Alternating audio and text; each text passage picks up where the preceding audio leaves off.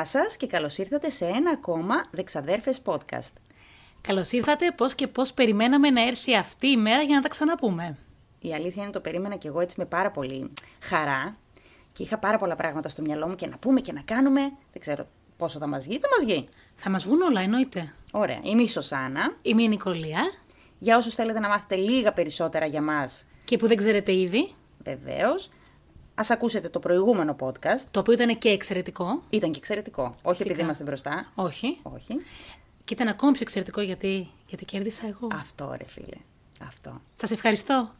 Για όσους δεν ξέρετε και μας ακούτε πρώτη φορά, κάθε φορά σας αφηγούμαστε περίεργες ιστορίες ή μυστήριες ιστορίες Οι αστείες ιστορίες. ή τρελές ιστορίες, Γενικά ιστορίες που κάτι κάνουν μέσα στον εγκέφαλό μας. ακριβώς, και ανεβάζουμε στη σελίδα μας στο Instagram, στο Δεξαδέρφες Podcast, μία ψηφοφορία όπου μπορείτε να μπείτε και να ψηφίσετε ποια ήταν η αγαπημένη σας ιστορία. Βεβαίως. Και θυμάστε όλοι πως η αγαπημένη σας ιστορία που θα ψηφίζετε είναι πάντα η δική μου. Πάντα της Νικολίας, Έτσι. ναι. Η οποία Νικολία κέρδισε στην προηγούμενη ψηφοφορία.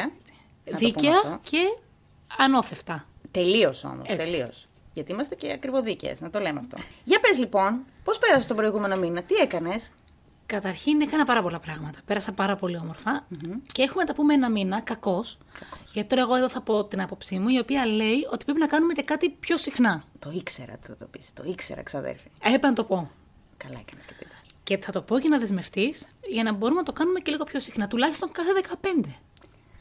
Θα το δούμε αυτό. Και η αλήθεια είναι ότι μας το ζητήσαν πάρα πολύ. Ναι, μας το ζητήσανε. Δεν, ξέρω, δεν το συζητήσαμε. Εμένα μου το ζητήσαν Και αρκετά εμένα μου άτομα. στείλανε μηνύματα. Τέλεια. Ωραία. Θα το δούμε τότε. Θα το σκεφτώ πάρα πολύ σοβαρά. Και θα σε πιέσω έτσι δημοκρατικά Ναι. και θα συμβαίνει κάτι λίγο πιο συχνά. Εντάξει. Πέρασα λοιπόν πάρα πολύ όμορφα αυτό το μήνα. Πήγα και ένα ταξίδι που είχα να πάω πάρα πολύ καιρό. Αυτά, αυτά είναι τα ωραία. Αυτά Για πες τα, δεν ήθελες. τρέπεσαι. Πες τα. Δεν τρέπομαι γιατί δεν σε πήρα μαζί. Ντροπή μου. Ντροπή. Πήγαμε έτσι λίγες μέρες στο Παρίσι Πήγαμε έτσι ένα πρόχειρο ταξίδι στο Παρίσι, ναι. και ήταν πάρα πολύ όμορφα. Μμμ. Και γιορτινά και ανανεωτικά. Οπότε γύρισα έτοιμη να μπούμε στους ρυθμούς μας. Βέβαια, γυρνώντας από το Παρίσι, σκεφτόμουν να βρω μια ιστορια που να είχε εκτεληχθεί στο παρισι Αλλά μου το χάλασες μετά. Ναι, στο χάλασα να πούμε γιατί. Ναι, Γιατί σκέφτηκα ότι ήθελα για αυτή τη φορά, επειδή πλησιάζουν και τα Χριστούγεννα, σήμερα που ηχογραφούμε είναι 22 Δεκεμβρίου, έτσι, ε, να πούμε ιστορίες που έχουν να κάνουν με τα Χριστούγεννα. Που συνέβησαν Χριστούγεννα, που έχουν κάποια σχέση τέλος πάντων με τα Χριστούγεννα και με τις γιορτές. και έτσι μου χάλασε την ιδέα να βρω μια ιστορία που να είχε γίνει στο Παρίσι. Και έπρεπε να βρω μια ιστορία που να έχει γίνει τις γιορτές. Το Παρίσι θα περιμένει κάποια άλλη στιγμή. Εντάξει, το Θα έχουμε Παρίσι το θα είναι Παρίσι για πάντα πάντα. εκεί. Βεβαίως. Έτσι.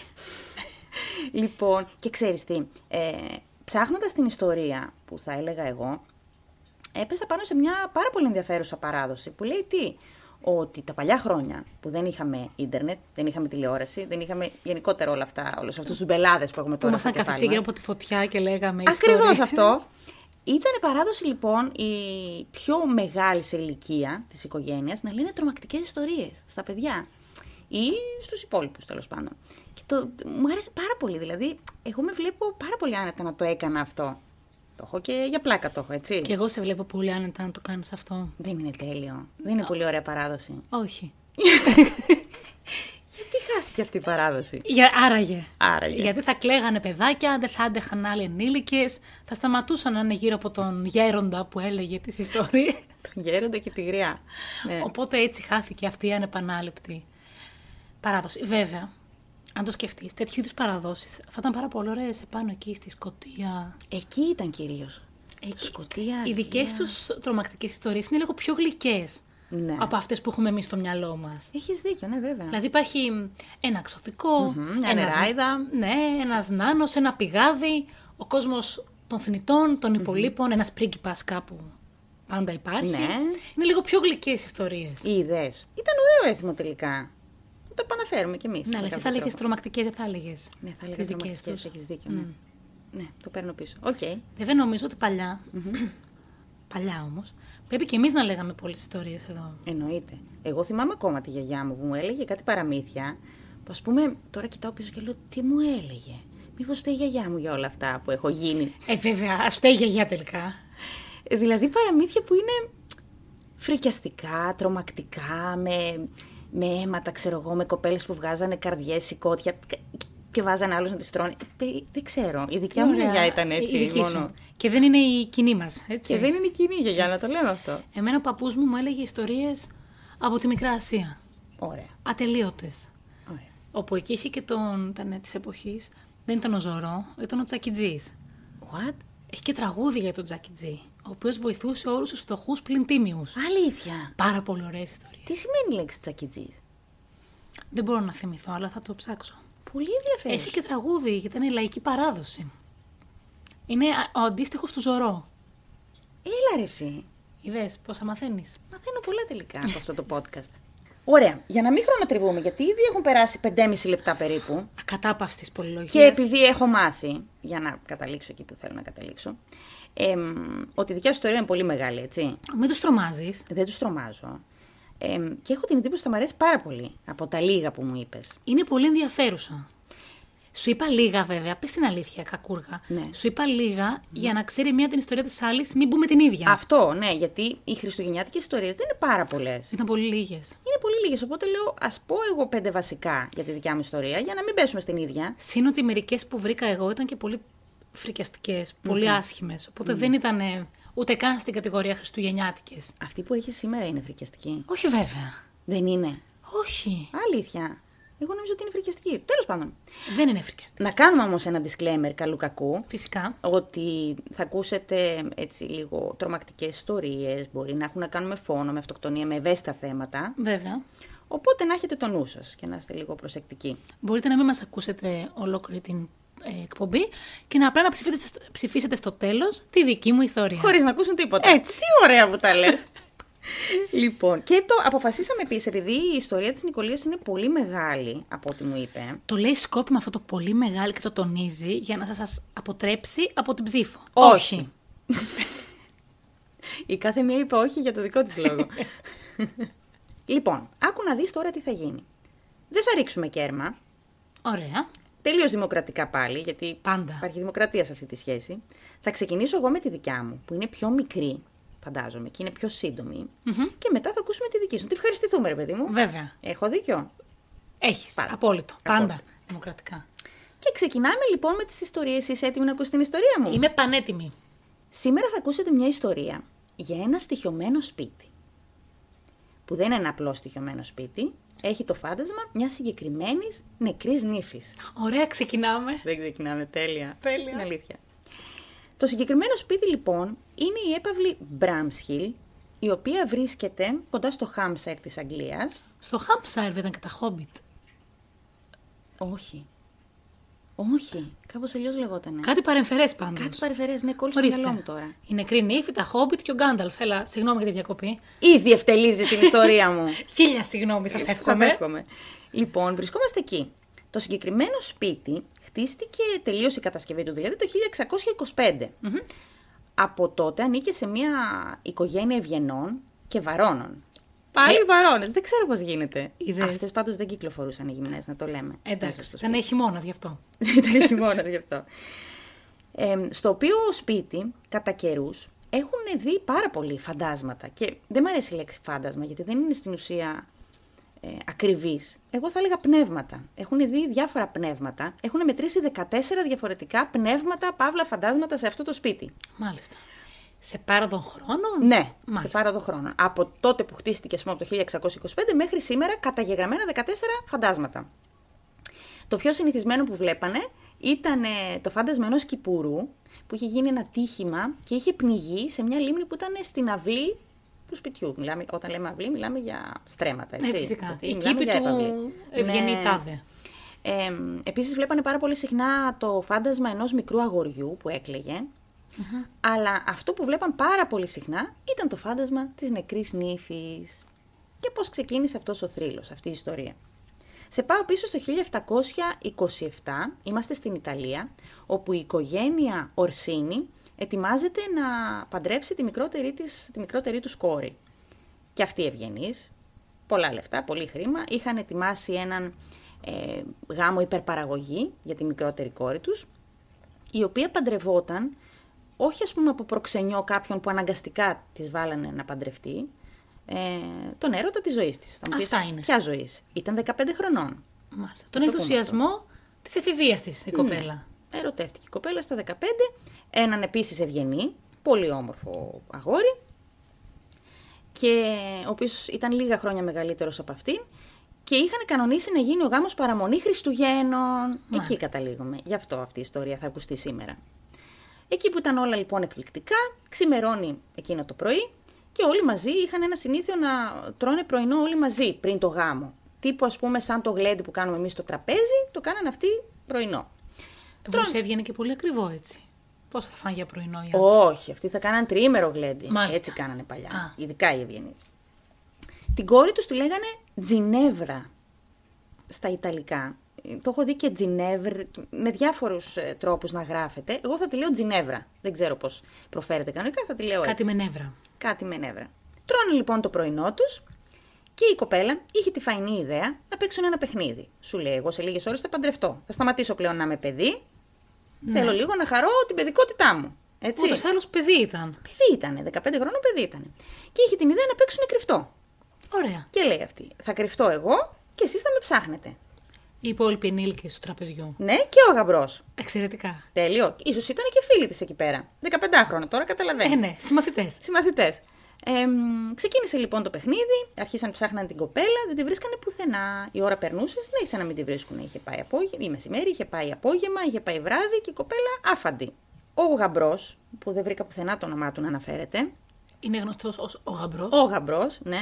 Ο γαμπρός της, ο άντρας της Τζινεύρα. Ε, είχε την εντύπωση λοιπόν ότι η κοπέλα εξαφανίστηκε επίτηδες. Σου λέει αυτή δεν ήθελε να με παντρευτεί, είχε χρήμα, θα μπορούσε να είχε σκαρώσει και να είχε σχεδιάσει την διαφυγή της ας πούμε και έπεσε σε βαθιά μελαγχολία. Η πρώτη φορά που αναφέρεται αυτή η ιστορία είναι το 1809 ε, σε ένα βιβλίο που εκδόθηκε στη Γερμανία. Το όνομα του συγγραφέα δεν το βρήκα πουθενά, ωστόσο, όμως ε, βρήκα κομμάτια αυτού του μύθου της ιστορίας που λέει ότι βασίστηκε πάνω σε αληθινά γεγονότα. Ότι αυτό συνέβη στα αλήθεια, δεν ήταν δηλαδή κάτι που ένας συγγραφέας έβγαλε από το μυαλό του.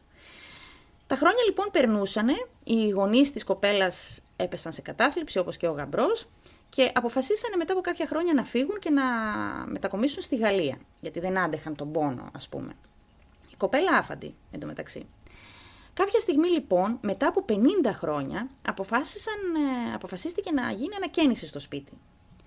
Και βρήκαν λοιπόν σε ένα κρυφό δωματιάκι που υπήρχε, άνοιγε με έναν πολύ περίεργο τρόπο, με μια, με, με μια κλειδαριά που ήταν κρυμμένη κάπως από κάπου, έτσι κατάλαβα.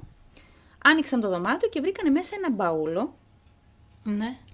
πανέμορφο, γιατί υπάρχουν απεικονίσεις ε, και στο βιβλίο του 1809, με σκαλίσματα και ξέρω εγώ, Ανοίξαν τον μπαούλο και, βρή, και βρήκανε μέσα το πτώμα της κοπέλας, η οποία φορούσε ακόμα τον ηφικό και κρατούσε στο χέρι της ένα γκί. Γιατί από τότε λέει, υπήρχε αυτή η παράδοση ότι ε, αν κρατάς γκί ή αν είσαι κάτω από τον γκί, ε, θα φιλήσεις αυτόν που είναι μαζί σου. Οπότε η κοπέλα είχε τον γκί μαζί της, σου λέει όποιος με βρει και ήλπιζε να τη βρει ο γαμπρός, θα τον φιλήσω. Και Μάλιστα. βρέθηκε το πτώμα της. Τέλειο; Δηλαδή, συγγνώμη. Ναι. Όχι τέλειο. Όχι τέλειο. Πρωτίστω. Ναι. Πήγε και κρυφτηκε σε ένα κρυφό δωμάτιο. Ναι. Που α- άνοιγε με μια κρυφή κλειδαριά και μπήκε μέσα σε ένα μπαούλο. Πόσοι άνθρωποι υπήρχε πιθανότητα να ξέρουν αυτό το κρυφό δωμάτιο και να μπορέσουν να ανοίξουν την κρυφή κλειδαριά. Δεν ξέρω. Αν όμως αυτή η κοπέλα στο πίσω μέρος του μυαλού της θεωρούσε ότι το ξέρουν και άλλοι άνθρωποι όπως ξέρει αυτή το κρυφό δωμάτιο. Αυτοί που ήξεραν για το κρυφό δωμάτιο ή δεν πήγαν να ψάξουν εκεί; Δεν ξέρω. Δεν αναφέρεται πουθενά αυτό το πράγμα. Το μόνο που αναφέρεται είναι ότι το μπαούλο αυτό είχε μια συγκεκριμένη κλειδαριά που μάγκωνε και την ώρα που το έκλεισε ή έκλεισε κατά λάθος από πάνω της, ε, δεν μπορούσε μετά αυτή να ανοίξει από μέσα. Έκλεισε η κλειδαριά και δεν μπορούσε αυτή να ανοίξει από μέσα. Για να συνεχίσω λοιπόν την ιστορία, κάποια στιγμή ο Σερ Τζον Κόουπ, ένας Άγγλος ευγενής, ε, έκανε διακοπές στην Ιταλία. Βρήκε λοιπόν αυτό το μπαούλο και το αγόρασε. Και το πήγε στο σπίτι του στην Αγγλία, στο Bramshill House, στην έπαυλη Bramshill. Τότε λοιπόν ξεκίνησαν να βλέπουν το φάντασμα της κοπέλας, το όραμα της κοπέλας. Και μάλιστα λέει η ιστορία ότι αυτό συνεχίστηκε για πάρα πολλά χρόνια, ότι το μπαούλο έμεινε εκεί μέχρι το 1935, οι περισσότεροι γνώριζαν για το φάντασμα αυτό, αλλά κατά μία εκδοχή της ιστορίας, το μπαούλο βρίσκεται ακόμα εκεί, κάπου κρυμμένο. Μάλιστα βρήκα μια μαρτυρία που λέει ότι κατά το δεύτερο παγκόσμιο πόλεμο ο βασιλιάς ε, Μιχαήλ της, Ρωμα... της Ρουμανίας διέμενε στο συγκεκριμένο σπίτι για κάποια χρόνια και ότι τα παιδιά του έβλεπαν συνέχεια το όραμα της κοπέλας, μια κοπέλα φαντάσου με άσπρα, να γυρνάει μέσα στο σπίτι και να κλαίει. Ε, πολλές φορές λέει ακούγανε απλά το κλάμα της και ε, γυρνούσαν στο σπίτι να δουν ποιος κλαίει και δεν βρίσκανε κανέναν, ακούγανε βήματα και το βλέπανε σε συγκεκριμένα δωμάτια που ήταν κοντά ε, εκεί που είχαν αφήσει τον Παούλο. Ο βασιλιάς Μιχαήλ της Ρουμανίας λοιπόν, επειδή πήγανε τα παιδιά του, είχε έναν γιο και μια κόρη και του είπαν ότι ξέρεις τι, κάθε βράδυ βλέπουμε εμείς αυτή την κοπέλα, τη συγκεκριμένη. Τρόμαξε πάρα πολύ και αποφάσισε να κάνει εξορκισμό. Ε, και με τον εξορκισμό όμως και πάλι δεν σταμάτησαν να βλέπουν το φάντασμα. Η τελευταία καταγραφή του φαντάσματος του συγκεκριμένου της, της νεκρής νύφης έγινε το 1986. Πολύ πρόσφατα. Πάρα πολύ πρόσφατα. Το, η συγκεκριμένη έπαυλη, επειδή είναι πάρα πολύ μεγάλη και έχει μεγάλη έκταση γύρω-γύρω, κάποια στιγμή πέρασε στο κράτος και έγινε α, Ακαδημία Αστυνομίας, Αστυνομική Ακαδημία. Εξαιρετικό κάρμα, ε. Εξαιρετικό. Αχ, ναι ρε φίλε. Όντως, δεν το σκέφτηκα αυτό. Ε, Έχει λογική. Είδες ότι τίποτα δεν είναι τυχαίο; εννοείται. Και η τελευταία, ας πούμε, επίσημη καταγραφή είναι το 1986 που την είδε ένας ε, υποψήφιος αστυνομικός Ε, βέβαια. να περιφέρεται στο σπίτι. Η ιστορία αυτή έχει γίνει ταινία, Α, ασπρόμαυρη, μιλάμε το 1900 κάτι, δηλαδή όταν βοβή φαντάζομαι. αυτό πήγα να πω. Έχει γίνει πείμα, έχει γίνει τραγούδι και μάλιστα ε, αυτό το συγκεκριμένο τραγούδι το τραγουδούσαν στην Αγγλία παραμονή Χριστουγέννων. Είναι για την νεκρή νύφη, ας πούμε. Πολύ συγκινητικό το βρήκα εγώ. Και από τη συγκεκριμένη ταινία, ιστορία μάλλον, εμπνεύστηκε και ο Χίτσκοκ σε μια ταινία του 1948 που υποτίθεται ότι ο γιος κάποιου μπαίνει σε ένα μπαούλο και δεν τον βρίσκουν και πεθαίνει εκεί μέσα, ας πούμε, και τον βρίσκουν μετά από καιρό. Κάπως έτσι. Και υπάρχουν και πάρα πολύ ωραία ποίηματα στα αγγλικά ε, για τη συγκεκριμένη ιστορία, τα οποία δεν θα διαβάσουμε προφανώς τώρα. Αλλά ακόμα και σήμερα λέγεται ότι το φάντασμα της συγκεκριμένης κοπέλας περιφέρεται στην έπαυλη Μπράμεσχυρη. Έχω μία ερώτηση. Πολλές ερωτήσεις έχεις, όχι, όχι μόνο μία. Θα πω τη μία, την Ναι. πρώτη. Όταν βρήκανε το πτώμα της κοπελας ζούσε ο παρολίγων γαμπρός, αν το μάθει τουλάχιστον, ότι δεν τον παράτησε ποτέ; Δεν νομίζω. Θα το ανέφεραν λογικά στην ιστορία, αλλά σκέψου ότι είχαν περάσει 50 χρόνια. Ε, 50. 15 αν ήταν αυτός 20, θα ήταν 70. Ναι, αλλά τότε προσδόκιμο ζωής. πεθαίνανε, πεθαίνανε και πολύ πιο νωρίς. Δεν το ξέρω αυτό, αλλά φαντάζομαι πως θα το ανέφεραν αν είχε συμβεί κάτι τέτοιο. Πες και την άλλη ερώτηση. Τσάντερ έχεις καλή ερώτηση. Όχι, έχω πολλές. Έχεις πολλές. Είπες ότι εξορκισμό έκανε ο τελευταίος ο Μιχαήλ, Ναι. ο Ρουμάνος. Ναι. Πρωτύτερα ή μετέπειτα. Τόσοι τρόποι υπήρχαν για αυτά τα πνεύματα. Ναι. Δεν μπορούσε κανείς να βοηθήσει εκεί στην έπαυλη. Ή να μάθουμε κάτι παραπάνω από αυτό το, το πνεύμα. Υπάρχουν πάρα πολλές εκδοχές του. Καταρχάς, το συγκεκριμένο σπίτι είναι πάρα, πάρα πολύ στοιχειωμένο. Εδώ σου λέω 14 διαφορετικά φαντάσματα έχουμε δει. Οπότε φαντάζομαι ότι ένας απλός εξορκισμός, ένας απλός εξορκισμός δεν βοηθάει. Μπορεί να έδιωξε ένα άλλο. Μπορεί να έδιωξε ένα άλλο, ναι. Όχι αυτό που θέλαμε εμείς. Αυτό. Ε, και επίσης υπάρχουν και πάρα πολλές εκδοχές τη συγκεκριμένη ιστορία. Δηλαδή, υπάρχει εκδοχή που λέει ότι κάποια στιγμή τον Παούλο το 1912 το πούλησε η Βαρόνη κάπου αλλού. Κάποια, Ε, ότι η το Βαρόνη. Παούλο. Το πήγε στα νησιά Το είναι στα νησιά Καλαπάγκο τη προηγούμενη φορά. Και Και έτσι. ταιριάζει χρονικά. Έχεις δίκιο. Είδες. Και επίσης η ιστορία πρώτη φορά αρχικά είχε εκδοθεί σε ένα βιβλίο που, που είχε εκδοθεί στη Γερμανία. Που οι Γερμανοί Ορίστε. ήτανε. Ήταν οι Γερμανοί. Έτσι. Λες. Έχει απόλυτη λογική. Τέλος πάντων. Ε, η, πα- κατά μια άλλη εκδοχή το μπαούλο πουλήθηκε το 1935. Κατά μια άλλη εκδοχή το μπαούλο δεν είχε φτάσει ποτέ στο σπίτι και ο, ο, ο Σερ Τζον Κόουπ, ας πούμε, είχε φέρει απλά το πνεύμα της κοπέλας από την Ιταλία. Α, αυτή η εκδοχή δεν μ' αρέσει. Ούτε και εμένα μου αρέσει. Γιατί αν το είχε φέρει, αν υποθέσουμε ότι αυτός έφερε το πνεύμα μαζί του χωρίς το μπαούλο, το πνεύμα θα πήγαινε όπου πήγαινε και αυτός. Μετά αυτός απεβίωσε ενώ ήταν στην έπαυλη και έμεινε το πνεύμα μονάχο. Ναι, ναι, δεν έχει λογική. Και ορίστε, γι' αυτό σου είπα από την αρχή της κουβέντας μας σήμερα ότι σε απαταιώνησα Ναι. και έκανες και καλά μικρή ιστορία. Ναι. Κανονικά τώρα έπρεπε να μας πεις την ιστορία της έπαυλης. Όχι μόνο της νεκρής νύφης και για τα Ναι. υπόλοιπα. Και για τα υπόλοιπα φαντάσματα, στορκίζομαι, έψαξα πάρα πολύ. Δεν βρήκα όμως τίποτα. Ωστόσο, βρήκα ότι διάφορα σπίτια στην Αγγλία συνδέονται με παρόμοιους θρύλους, ιστορίες. Κατά μια άλλη εκδοχή, το συγκεκριμένο μπαούλο δεν, ήτανε, δεν είχε πάει στην έπαυλη Μπράμσχιλ, είχε πάει σε μια άλλη έπαυλη, ας πούμε, σε μια άλλη πόλη. Ναι. Και πολλά σπίτια ε, έχουν θρύλους για παρόμοιες ιστορίες. Εγώ σου είπα αυτό που έψαξα και βρήκα και θεωρώ ότι είναι πιο κοντά στην αλήθεια. Αυτό. Και επίσης να μην ξεχνάμε ότι ε, η πρώτη αναφορά της ιστορίας λέει ξεκάθαρα ότι πρόκειται για αληθινή ιστορία. Ναι. Δεν είναι κάτι φτιαχτό.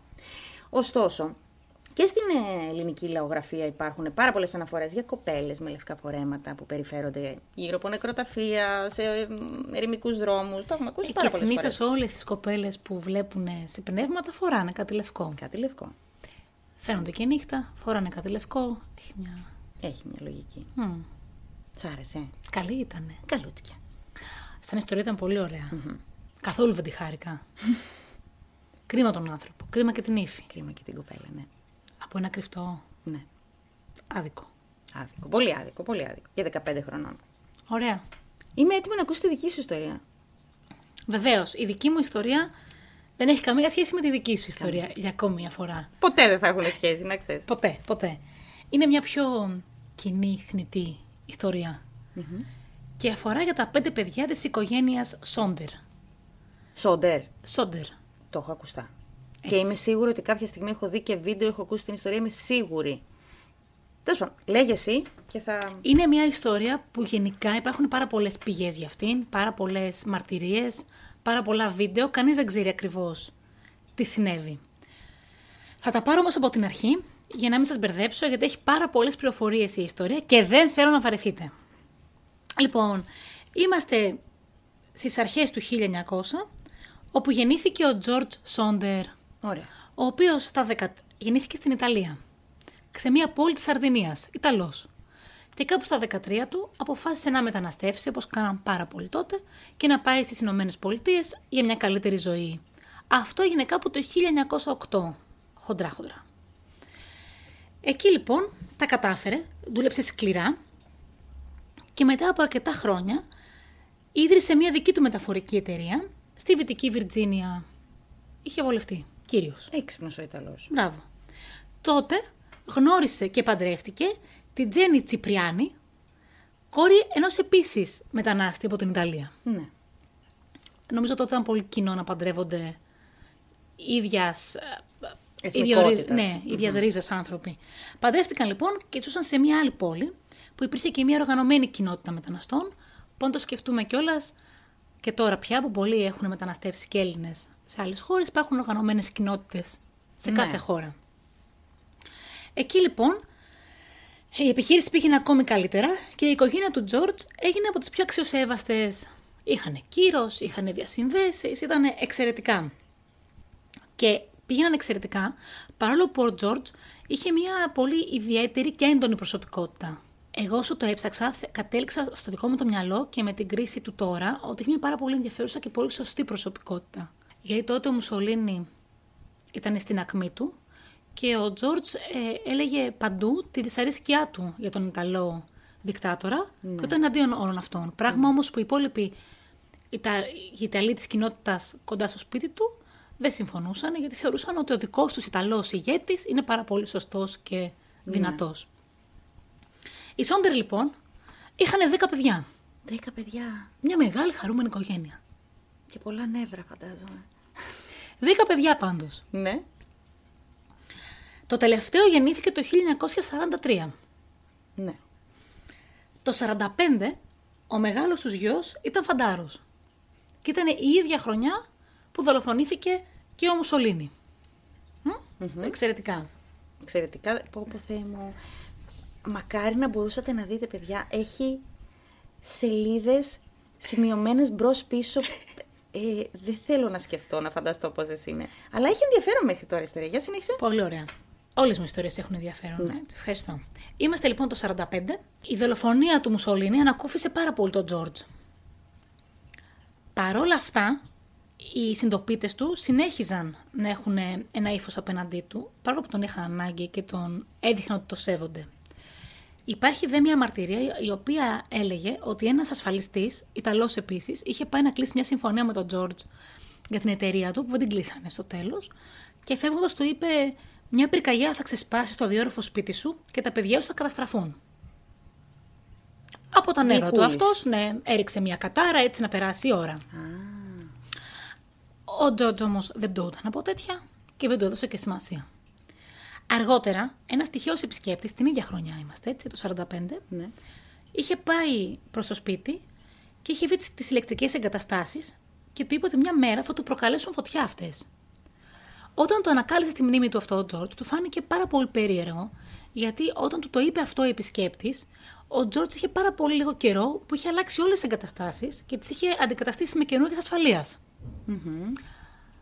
Γι' αυτό και όταν το είχε πρωτοακούσει δεν έδωσε σημασία. Φαντάζομαι ότι όλη η ιστορία θα καταλήξει σε κάτι με φωτιά. Προφανώς γι' αυτό Από και σας ότι, λέω ναι. τις πληροφορίες. Και έτσι, με αυτές τις μαρτυρίες, φτάνουμε τα Χριστούγεννα του 1945. Ναι. Γιατί Χριστούγεννα έγινε η όλη ιστορία μας, αφού Χριστούγεννα ήθελες. Χριστούγεννα ήθελα, ναι. Έτσι. Όπου η οικογένεια γιορτάζει όλοι μαζί.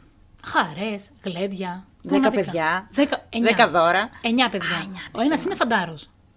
Ο ένας είναι φαντάρος, ναι, σωστά. Εκείνο λοιπόν το βράδυ, στον πάνω όροφο του σπιτιού, κοιμήθηκαν τα πέντε παιδιά και στο ισόγειο κοιμήθηκε ο Τζορτζ, η Τζέννη και τα τέσσερα παιδιά. Ωραία. Και στον πάνω όροφο η Τζέννη ήταν ήσυχη γιατί είχαν κοιμηθεί και τα δύο μεγαλύτερά της παιδιά μαζί για να προσέχουν τα τρία μικρότερα. Γιατί θέλανε να παίξουν λίγο πιο αργά, να ανοίξουν τα δώρα τους, να τα απολαύσουν και όλα τα σχετικά που κάνουμε όλοι τα, Χριστούγεννα. Κοιμήθηκαν λοιπόν και κατά τις 12.30 χτύπησε το τηλέφωνο. Είχανε τηλέφωνο του 45. Βεβαίως. Φαντα... Επειδή Στις ήταν Ηνωμένες Πολιτείες. ευκατάστατη η οικογένεια, Ναι. ήταν και οι Ηνωμένες Πολιτείες, ναι. Στις 12.30 λοιπόν χτύπησε το τηλέφωνο, το οποίο χτυπούσε πάρα πολύ ώρα. Ξύπνησε την Τζέννη από τον ύπνο και σηκώθηκε να το σηκώσει. Τότε λοιπόν από την άλλη γραμμή του τηλεφώνου άκουσε μια γυναικεία φωνή, άγνωστη προς αυτήν, να τη ζητάει ένα άγνωστο άλλο γυναικείο όνομα και ταυτόχρονα από μέσα άκουγε γέλοτες και ήχους εμ, από συνάθρηση και χαρά. ναι. Το κλείνει και φαντάστηκε ότι κάποιο λάθος θα έγινε λόγω της ημέρας. Πριν γυρίσει στο κρεβάτι της, πρόσεξε όμως ότι όλα τα φώτα του σπιτιού ήταν αναμένα και οι κουρτίνες τραβηγμένες. Στην άκρη, στα παράθυρα. Αλλά δεν έδωσε σημασία. Φαντάστηκε πως η μεγάλη της η κόρη κατέβηκε κάτι να πάρει για τα παιδιά επάνω, άφησε τα φώτα ανοιχτά. Καθημερινά πράγματα. Τα ζούμε. Ε, ναι. Μισή ώρα αργότερα ξαναξύπνησε η Τζέννη. Δηλαδή στι μία. Αυτός δεν ήταν ύπνος. Από έναν οχοδούπο που άκουσε από τον επάνω όροφο. Αλλά επειδή δεν τον άκουσε να επαναλαμβάνεται το θόρυβο και δεν άκουσε και φωνές, κλάματα, οτιδήποτε. Σαν αυτό που έλεγα εγώ στην προηγούμενη ιστορία. Με τον Γκαουράβ τη Ε, Βάρη. ναι. Άκουσε Που- ένα γδούπο, σου λέει κάτι είναι. Δεν Έτσι. έδωσε σημασία, ναι. Δεν έδωσε σημασία. Συνέχισε να κοιμάται. Έχει πάει ήδη μία, έτσι. Στις μία μισή, κανένα μισή ώρα ξυπνούσε η Τζέννη.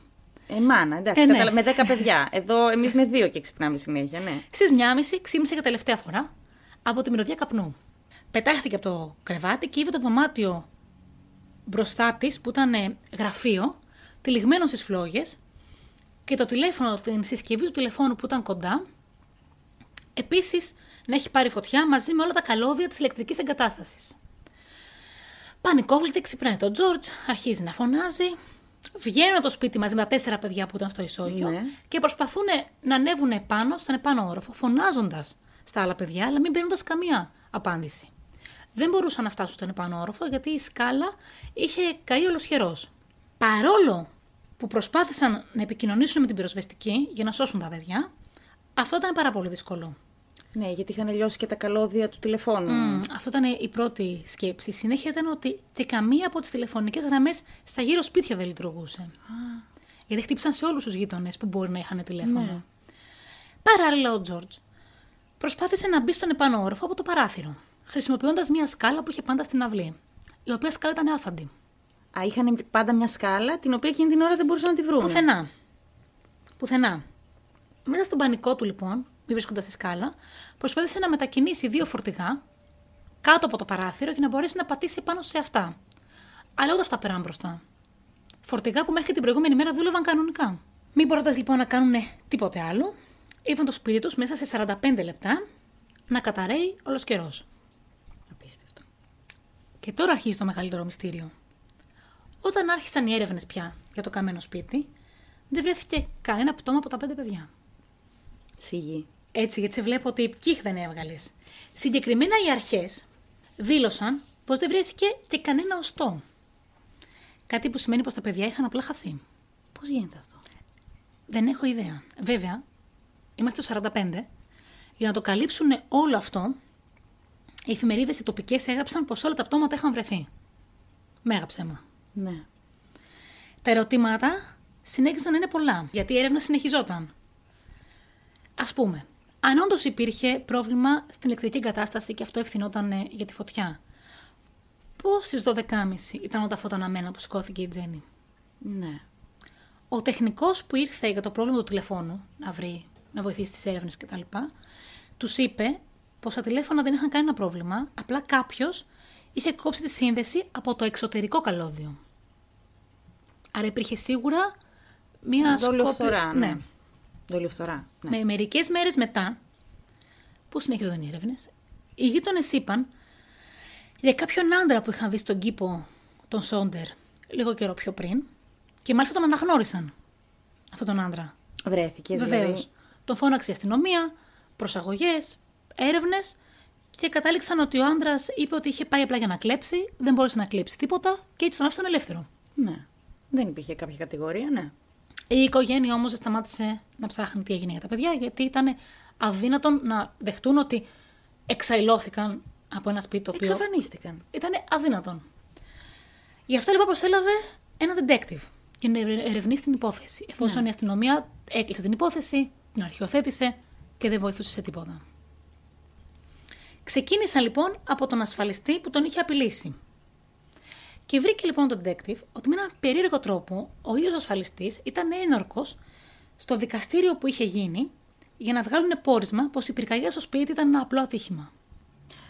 Αυτό είναι πολύ παράξενο, γιατί γενικά ξέρω ότι σε υποθέσεις τέτοιες, σε δικαστήρια που έχουν ενόρκους, πάντα ελέγχουν αν ο ένορκος έχει κάποια σύνδεση με το έγκλημα ή με το περιστατικό. Πώς γίνεται να τους διέφυγε αυτή η λεπτομέρεια; Θεωρητικά δεν είχε κάποια σύνδεση με το περιστατικό ασφαλιστή. Δεν μπορούσαν να ξέρουν. Ναι, ναι, ναι, ναι, σωστά. Δεν είχε. Στη συνέχεια, ο ίδιος detective βρήκε μια αναφορά της αστυνομίας που έλεγε πως στον επάνω όροφο είχαν βρει μια ανθρώπινη καρδιά και την έθαψαν. Τι, ποιοι- Οι μισό. αστυνομικοί είχαν βρει. Είχε, βρήκε Μόνο, τη- μόνο καρδιά, μία ανθρώπινη καρδιά και την είχαν θάψει. χωρίς σωστά. Θα επαναλάβω. Βρήκε μια αναφορά της αστυνομίας που έλεγε πως είχαν βρει στον όροφο μια ανθρώπινη καρδιά και την είχαν θάψει. Το είπε κατευθείαν στο Σόντερ, έγινε ένας χαμός όπως αντιλαμβάνεσαι. Ο Σόντερ απέτησε να δει το έβριμα, πήγαν εκεί που ήταν θαμένη η καρδιά και βρήκαν απλά μέσα ένα θαμμένο μοσχαρίσιο σηκώτη. Συγγνώμη που γελάω.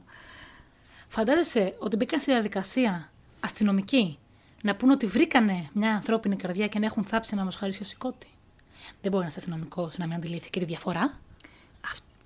Δεν έχει καμία λογική αυτό. Πες ότι βρήκανε το συγκεκριμένο όργανο, ας πούμε, όντως στον όροφο. Γιατί δεν το κάνανε θέμα, γιατί δεν το ψάξανε λίγο παραπάνω και α, ανταυτού αποφάσισαν να πάνε να το θάψουν κάπου. Εκτός αν είχε κάποιος από τους αστυνομικούς τη φαϊνή ιδέα να, να πούμε ότι κάτι βρήκαμε, να μην πούμε ότι δεν έχουμε βρει τίποτα, ούτε οστά, ούτε τίποτα. Παίρνουμε ένα μοσχαρίσιο σηκώτη, λέμε ότι είναι καρδιά και το θαύουμε και ότι κάτι βρήκαμε. Αλλά που δεν έχει καμία λογική, Καμία. ας πούμε. Συνεχίστηκαν λοιπόν οι έρευνες, οι ιδιωτικές έρευνες της οικογένειας, γιατί οι αστυνομικοί δεν κάναν τίποτα. Βγαίναν αρκετοί και λέγανε: Είδαμε τα παιδιά εδώ, είδαμε τα παιδιά σε ένα ξενοδοχείο, είδαμε τα παιδιά να τρώνε πρωινό, όλα μαζί τα παιδιά. Αλλά πάντα μας μιλούσαν Ιταλικά, δεν απαντούσαν Στα αγγλικά. Και μάλιστα ότι είχαν και ύφος και ήταν και πολύ αγενείς και επιθετικοί. Πράγμα όμως που δεν επαληθευότανε. Αυτή τη στιγμή λείπουν πέντε παιδιά. Πέντε. Ωραία. Πέντε. Ναι. Άφαντα. Το 1945. Για πολλά χρόνια λοιπόν ο Τζόρτζ και η Τζέννη μοίραζαν φυλάδια. Μήπως και κάποιος κάπου τα δει, έρθει σε επαφή μαζί τους.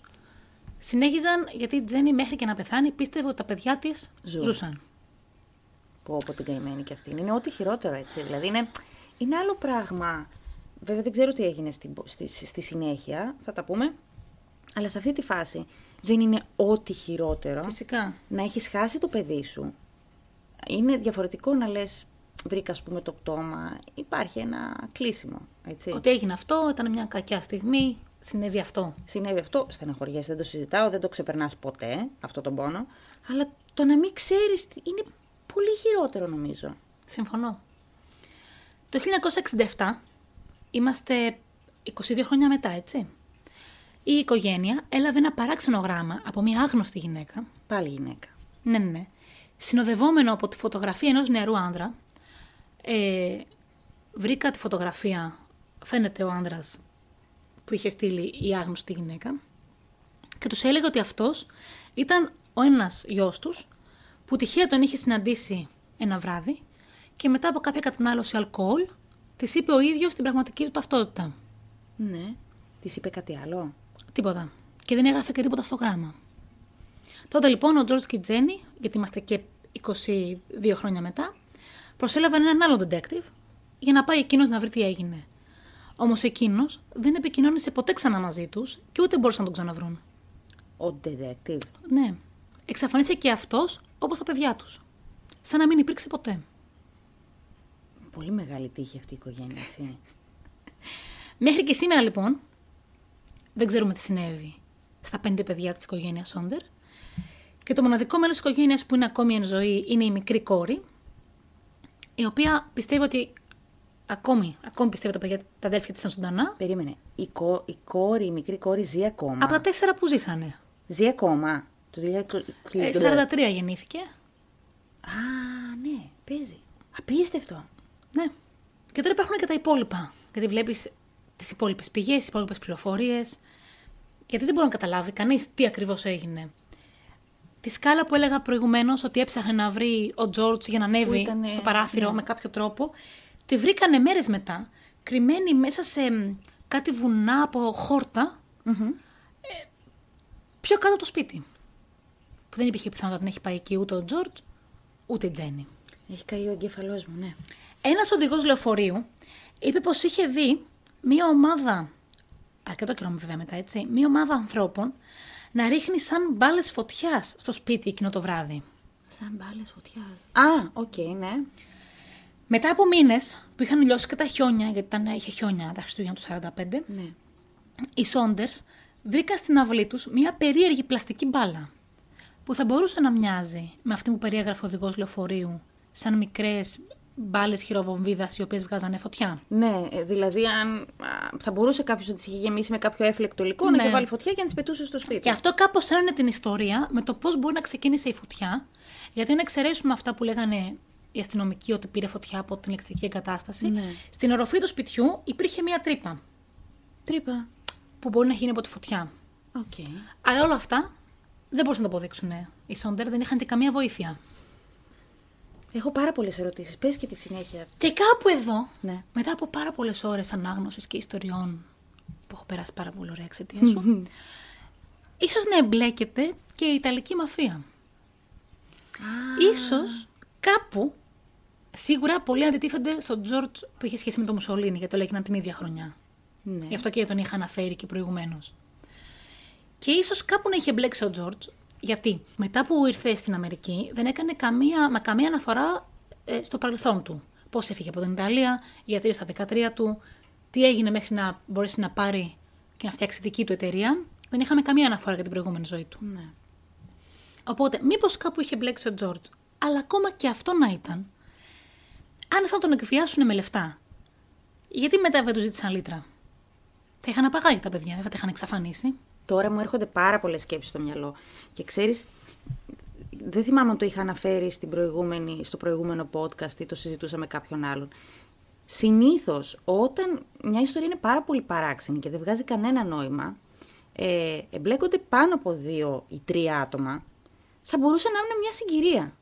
Καταλαβαίνεις τι λέω; Ναι, ναι, ναι. Και να ήταν ε, η μαφία μπλεγμένη και να είχαν απαγάγει τα παιδιά και ταυτόχρονα το ίδιο βράδυ κάποιος να είχε. Δεν ξέρω για ποιο λόγο, να είχε- ήταν παραμονή Χριστουγέννων, να είχαν πιει πολύ και να είχαν βάλει φωτιά στο σπίτι. Ε, έχω πάρα πολλές ερωτήσεις και στη συγκεκριμένη ας πούμε ιστορία, περίπτωση, θα ήθελα πάρα πολύ να δω τις ε, αναφορές της αστυνομίας. Δηλαδή η, αστα... η αστυνομία είπε ότι η φωτιά ξεκίνησε από βραχικύκλωμα στην ουσία. Ναι, ήταν απλά ένα ατύχημα. Εμένα μου έκανε εντύπωση ότι έκαναν δικαστήριο με ενόρκους για να καταλήξουν ότι έγινε από απλό ατύχημα. Μάλιστα. Δεν βρήκα κάπου που να φαίνονται οι αναφορές αστυνομίας. Σίγουρα αντιλήφθηκα μια συγκάλυψη. Συγκάλυψη της ανεπάρκειάς τους. Ναι. Συγκάλυψη του ηθήνοντα. Συγκάλυψη κάτι που ξέρανε. Δεν, δεν μπόρεσα να βγάλω άκρη. Αυτό όμως με τη μαφία έχει λογική και με τον detective που είχαν ε, προσλάβει το 1900 ποτέ; Το στο τέλος. Ναι, το 67. Το 67. Γιατί ίσως αν είχε αντιληφθεί αυτός ότι ήταν μπλεγμένη η μαφία, και εγώ αν ήμουν στη θέση του θα είχα εξαφανιστεί, έτσι. Ναι, αλλά για σκέψου, ήταν ο γιος ο οποίος ζούσε και είπε την πραγματική του ταυτότητα σε μια άγνωστη κοπέλα σε ένα μπαρ. Ναι. Αν τον είχε απεχάγει η μαφία, ήταν εμπλε- εμπλεγμένη οπουδήποτε μετά από 22 χρόνια. Αυτός ο γιος. Γιατί δεν ήρθε σε επαφή με τους γονείς του, έστω ένα τηλέφωνο; Όταν ε, μιλάμε για μαφία, θα μπορούσε να είναι, ας πούμε, μ, να είχε πει κάποιος που είχε τα παιδιά ότι δεν θα έρθετε ποτέ σε επαφή με τους γονείς σας, ε, γιατί θα τους σκοτώσω, ας πούμε. Δεν ξέρω. Δηλαδή, λέω τώρα κι εγώ ότι μου έρχεται στο μυαλό που μπορεί να μην έχει καμία λογική. Την είχα ξανακούσει την ιστορία, όντως. Δηλαδή, θυμάμαι αυτό με τα παιδιά που είχαν... Δεν θυμόμουν τίποτα από τις υπόλοιπες λεπτομέρειες. Με τα παιδιά που είχε πάρει φωτιά το σπίτι και δεν βρίσκαν τα παιδιά. Δεν ήξερα όλα τα υπόλοιπα. Δεν υπάρχουν ε, άλλες αναφορές, ας πούμε, για το τι έγινε μετά.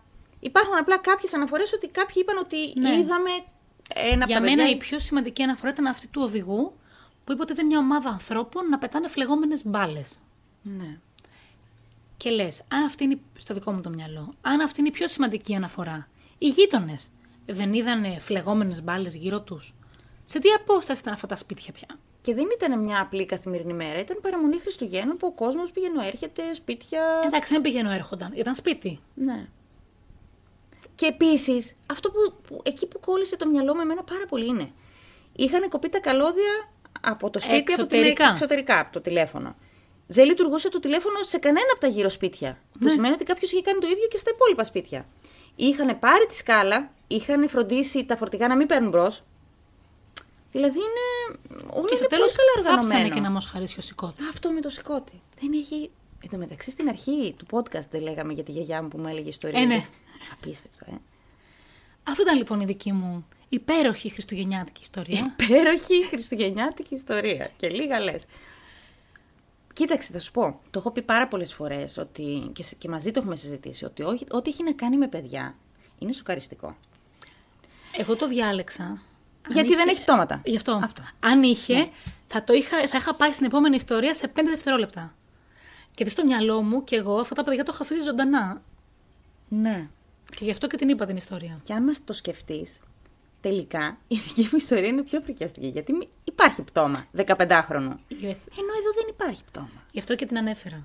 Δηλαδή σκέψου ότι αυτά τα παιδιά, ειδικά τα πιο μικρά σε ηλικία όταν, όταν εξαφανίστηκαν, εμ, θα μπορούσαν να είναι κάπου, να ζουν κάπου και να μην ξέρουν ότι είναι τα παιδιά των Σόντερ, ας πούμε. Ναι, ή τα παιδιά που ψάχνουν τόσα χρόνια. Και ας πούμε ότι εκείνη την ώρα τα παιδιά αντιλήφθηκαν τη φωτιά, κάποιος απλά ήθελε να τους βάλει φωτιά στο σπίτι. Εμ, αντιλήφθηκαν τη φωτιά και με κάποιον τρόπο κατέβηκαν, πήδηξαν. Έτσι ακούς... Χτύπησαν στον ύπνο τους, έπεσαν. Ήταν ο γδούπος που άκουσε η Τζέννη. Ναι. Βγήκανε με τη σκάλα από το σπίτι. Δεν ξέρω. Παίζουν πολλά. Ας πούμε, λες ότι στο πάνω, στον πάνω όροφο κοιμόντουσαν τα δύο πιο μεγάλα παιδιά με τα τρία πιο μικρά. Θα μπορούσε να είναι, ας πούμε, μια οργανωμένη εξαφάνιση. Να είπαν, ας πούμε, τα παιδιά αυτά ότι θέλουμε να φύγουμε από το σπίτι, να, ε, να υπήρχε κάποια ιστορία. Ή να κάναν σκανδαλιά, έτσι. Ναι, οτιδήποτε. Και να είπανε θα φύγουμε. Ναι. Και να εξαφανίστηκαν. Ή στην πορεία να τους βρήκε κάποιος και να τους απήγαγε. Να τους σκότωσε. Δηλαδή, και δεν βρέθηκε ποτέ ούτε σκελετός κάποιον. Τίποτα, τίποτα. Ποτέ. Τέλειο. Πάρα πολύ. τέλειο. Όχι, είναι καλό ότι δεν βρέθηκαν πτώματα, να το λέμε. Γι' αυτό και είπα την ιστορία. Ξέρεις ότι αλλιώς άμα είχε πτώματα δεν θα την έλεγα. Έχει πάρα πολύ ενδιαφέρον. Θα μπορούσα να το ψάχνω αυτό το πράγμα μέρες, δηλαδή με τις αναφορές αστυνομίας, με μαρτυρίες. Εννοείται να το πούμε και τώρα. Όποιος ξέρει κάτι παραπάνω, έχει διαβάσει, ας μας το στείλει στο Instagram να το διαβάσουμε κι εμείς. Ναι, και τώρα που ακούσατε και τις δύο ιστορίες. Έτσι. Μ' άρεσε πάρα πολύ η ιστορία σου. Σε ευχαριστώ. Και εμένα μου άρεσε η δική σου. Κατά βάθο. Ναι. να πούμε ότι μπορείτε να μπαίνετε στη σελίδα μας στο Instagram, στο Δεξαδέρφες Podcast. Θα ανεβάζουμε, τώρα την προηγούμενη φορά ανεβάσαμε για ένα 24ωρο δημοσκόπηση. Ναι, τώρα να προσπαθήσουμε να ανεβάσουμε για δύο, τρία. Θα δούμε. Θα προσπαθήσουμε. Θα προσπαθήσουμε. Ε, με το που θα ανέβει το podcast, κατευθείαν θα ανεβάσουμε και τη δημοσκόπηση. Να μπαίνετε και να ψηφίζετε. Τη δική μου ιστορία. Που σας άρεσε περισσότερο. Όχι, να ψηφίζετε όποια ιστορία σας άρεσε περισσότερο. Κοίτα την, τώρα που ξέρει ότι η ιστορία της είναι καλύτερη. το παίζει άνετη. Ψηφίστε όποια νομίζετε εσείς. Ψηφίστε όποια νομίζετε και σας αρέσει, γιατί στο τέλος της σεζόν, της χρονιάς, όχι αυ- τώρα που τελειώνει, τη σεζόν ας πούμε, θα διασκεδάσουμε όταν κερδίσω εγώ και θα τις Ναι. λέω πόσο καλύτερες ιστορίες είχα βρει. Και πρέπει να ξέρεις τι, τώρα, το σκεφ- τώρα που το είπες το σκέφτηκα. Πρέπει να βρούμε και ένα βραβείο, έτσι. Ε, βέβαια. Κάτι που θα κερδίσει αυτή που θα πάρει τις περισσότερες νίκες. Το δέχομαι. Τι δώρο θέλεις να μου κάνεις; Όχι, όχι. Κάτι που να έχει σχέση και με όλους αυτούς που μας ακούνε με κάποιο τρόπο. Εντάξει, θα σκεφτούμε κάτι. Αν σκέφτεσαι ήδη. Σκέφτομαι ήδη. Πρέπει να βλέπετε τα μούτρα της όταν έχει ωραία ιδέα. Όταν ε- έχω πολύ ωραία. Δεν θα την πω ακόμα. Ε, κράτα κάτι μυστικό. Θα τη συζητήσουμε μεταξύ μας, θα συμφωνήσεις και θα την ανακοι... ανακοινώσουμε στο επόμενο podcast. Τέλεια. Έτσι. Εννοείται. Λοιπόν, επειδή και αυτό είναι και το τελευταίο podcast τη- της χρονιάς, να πούμε ότι για τον καινούριο χρόνο, για το επεισόδιο του Ιανουαρίου, να πω το πρώτο επεισόδιο του Ιανουαρίου, γιατί θα υπάρχει και δεύτερο. Έτσι, μπράβο. Αυτά μου Α αρέσουν. ελπίσουμε ότι θα υπάρχει και δεύτερο. Θα το ρίξουμε έξω, κύριε Στέφανε, τον Ιανουάριο. Για το επόμενο επεισόδιο έχουμε ετοιμάσει κάτι λίγο διαφορετικό. Έτσι δεν είναι; Έτσι είναι. Δεν θα είναι τόσο τρομακτικό. Να ξεκινήσει, ρε παιδί μου, η χρονιά λίγο πιο γλυκά. Πιο Καλά το λέω. ανάλαφρα. Πιο ανάλαφρα. Καλά τα λες. Και να ευχηθούμε, γιατί είναι τέλος της χρονιάς, Χριστούγεννα, Πρωτοχρονιά, όλα αυτά, μέρες αγάπης. Εγώ θέλω να ευχηθώ, επειδή το 21 ήταν. Πώς ήταν για σένα το 21, Πριν μιλήσω εγώ, πες λίγο. Ε, αλυσμόνητο. Αλυσμόνητο. Αξιομνημόνευτο. Θα ήθελα να μην ξανάρθει. Αξιομακάριστο. Έτσι.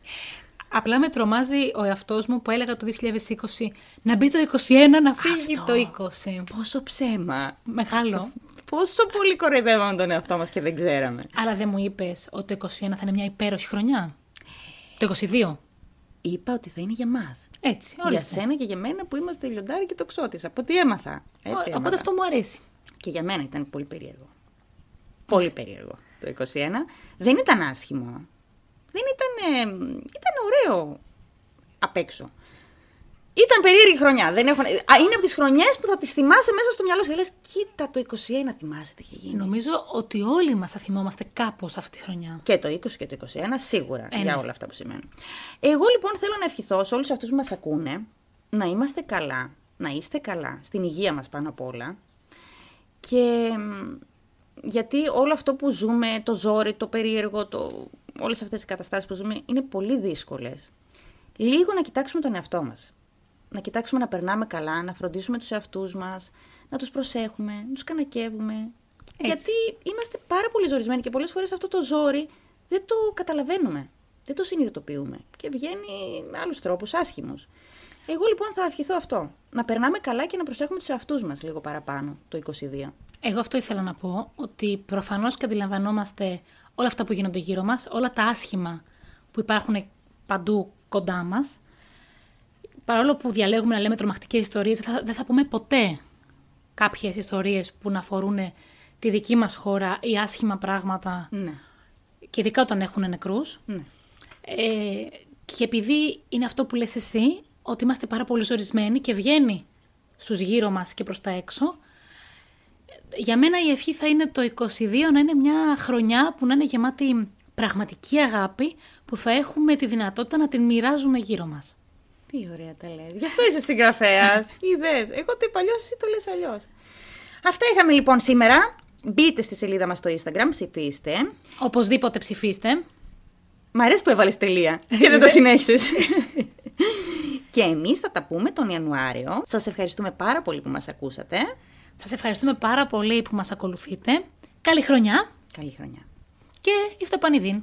Τα λέμε. Γεια σας.